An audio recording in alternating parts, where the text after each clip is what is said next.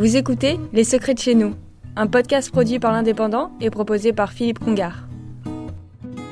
Ouvert en mai 2021, sans trop de publicité, le musée Narbovia nous rappelle que Narbonne fut une ville romaine. Entassée dans une église désaffectée, où s'empilaient des centaines de blocs de pierre gravés ou sculptés, le président Georges Frêche s'indigna et décida de créer un musée inauguré il y a quelques jours.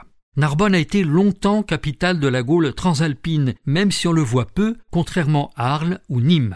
Narbouvia a été dessiné par le britannique Foster Partners, à qui l'on doit notamment le viaduc de Millau. Il a coûté 57 millions d'euros, largement financé par la région Occitanie.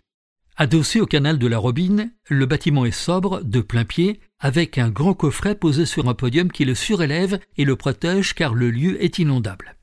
À l'intérieur, des blocs de pierre 760, conservés pendant plus d'un siècle dans l'église Notre-Dame de l'Amourguier.